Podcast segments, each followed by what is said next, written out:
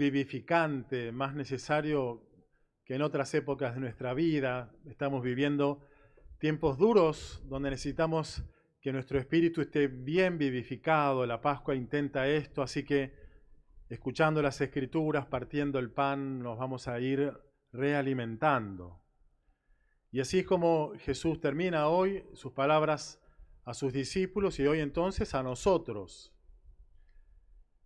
Les abrió la inteligencia para que pudieran comprender las escrituras. Los discípulos habían sido protagonistas de un acontecimiento.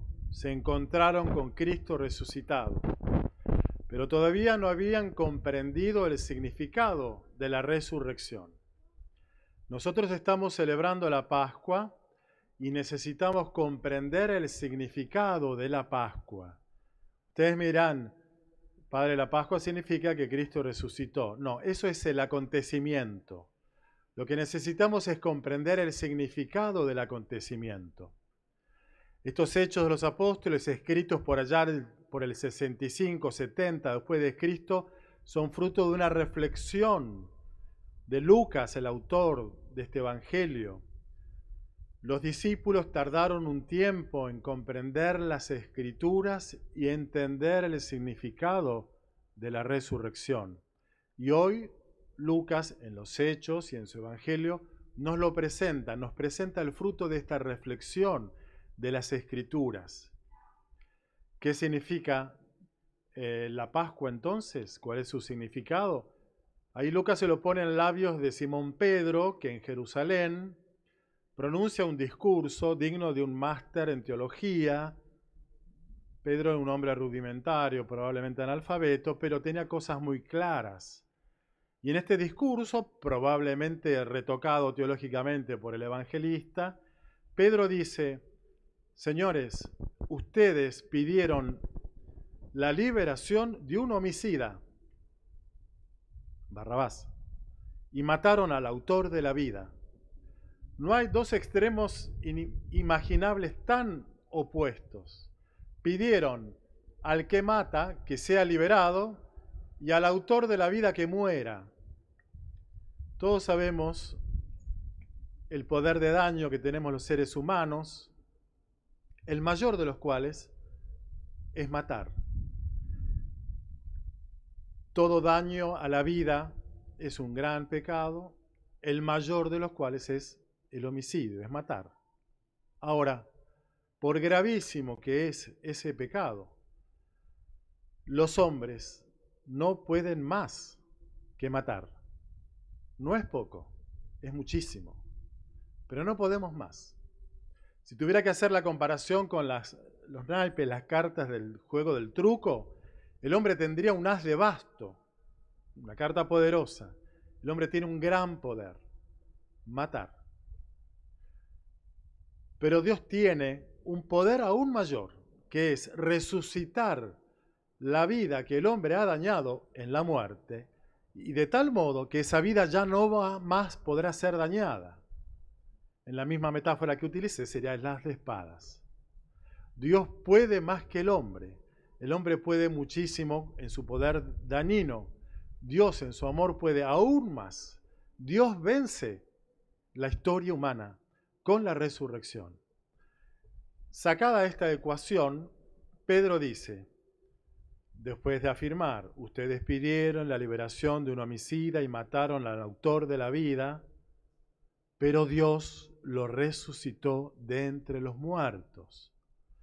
Por lo tanto, hagan penitencia y conviértanse para que sus pecados sean perdonados.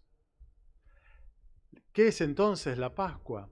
Dios rescata de la muerte a su Hijo, muerto por el homicidio de los pecados de la humanidad, lo resucita y entonces da a la humanidad una nueva oportunidad de vida. Por la resurrección la muerte ha sido vencida, la de Jesús, pero fue vencido el pecado humano. Cuando los discípulos y discípulas fueron a la tumba a buscar a Jesús, no encontraron su cadáver, no encontraron el cuerpo del delito, por tanto, no había ningún tipo de acusación. No está el cuerpo del delito, nadie es culpable. La resurrección significa el perdón, la salvación de la entera humanidad pecadora. La humanidad está salvada por la Pascua de Cristo.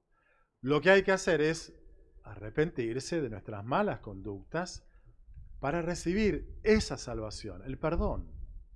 Por eso, en el Evangelio de hoy, Jesús, encontrándose una vez más ahora con los discípulos de Maús vueltos a Jerusalén y encontrándose con los apóstoles y las demás mujeres, ahí se les aparece Cristo resucitado, insistiendo en que Él está de verdad vivo corporalmente, y termina diciendo que en su nombre debía predicarse a todas las naciones la conversión para el perdón de los pecados. La misma expresión del discurso de Pedro. Porque Cristo resucitó, la vida ha sido restaurada, pero también el pecado ha sido vencido y se nos ofrece una nueva oportunidad de vida para que todos acudamos a recibirla. Y entonces, ¿qué es Pascua? Es conversión. No porque yo me propongo ser mejor, sino porque, no teniendo Dios nada en contra mío, su perdón significa una, un acto de gratitud que se llama conversión. Agradecidos, porque nadie me acusa. Agradecidos tengo que ser un mejor cristiano, un mejor cura, un mejor esposo, esposa, padre, finalmente un mejor cristiano. Por eso entonces Pascua es sinónimo de perdón. La humanidad entera ya está perdonada por la Pascua de Cristo. Podríamos hacer como una simplísima eh, formulación o ecuación. El pecado es dañar la vida, la resurrección es salvarla, igual la humanidad está salvada. Y esto significa entonces la actitud de predisponerse a recibir esto con el arrepentimiento. Todos están perdonados a condición del arrepentimiento y el pedido de perdón que nos convierte en hombres y, mujeres mejores. A todos ustedes seguramente les, les es más fácil, como a mí, creer que Cristo resucitó. Pero la Pascua no es solo creer en esto como hecho fundante, es entender qué significa ese hecho. Lo que significa es que la humanidad está salvada, está perdonada, y que solo falta que cada uno de nosotros acuda a ese perdón. Y digo, esto sí es difícil de creer. A muchos de mis feligreses les cuesta creer que la humanidad esté perdonada.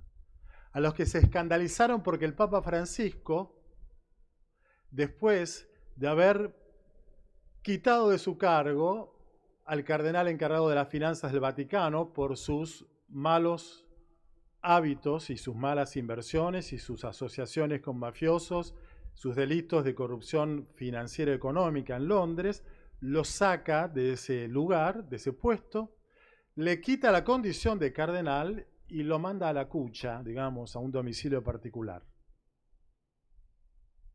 Pero el jueves santo, el Papa no celebra como tradicionalmente lo hace, lavando los pies a los presos y presas de Roma.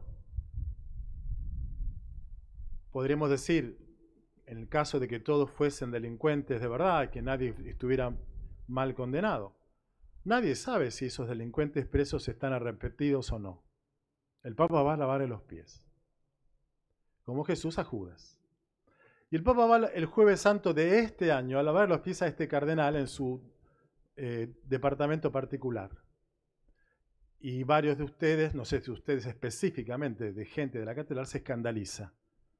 El Papa está otra vez con los pecadores. Nadie sabe el diálogo de reconciliación que ha podido tener este obispo equivocado y, pecador en este delito económico con el Papa. Nadie sabe si se confesó, si se arrepintió, si pidió perdón, nadie sabe. Pero todos condenan al Papa porque va a lavar los pies en signo de comunión a este hermano obispo. Nos cuesta aceptar que la resurrección de Cristo tiene un solo significado. La vida plena está ofrecida a todos los hombres sin distinción, a todas las naciones, dice Jesús, vayan a anunciar el perdón de los pecados y la conversión. Por eso esta es una gran oportunidad, la Pascua, una gran promo amorosa de Dios, para que todos, arrepintiéndonos de nuestras falencias menores probablemente, en algún caso un pecado mayor, bueno, nos replanteemos, a ver, ¿en qué puedo ser mejor? Es Pascua, Dios me invita a mejorar mi vida. Y sobre todo, a convertir mi cabecita, a comprender las escrituras, que me dicen que la Pascua es el perdón de los pecados. Y que por tanto, por supuesto, ninguno de nosotros es juez para condenar eternamente eh, a la exclusión del amor de Dios a nadie. Pidamos al Señor que nos haga hombres y mujeres más agradecidos con el regalo que la Pascua nos hace y que podamos vivirlo comprometidamente, ese regalo, en acción de gracias de una vida más convertida, siempre con el intento de dar a los nuestros un hombre, un cura, una mujer, un esposo, un papá mejor.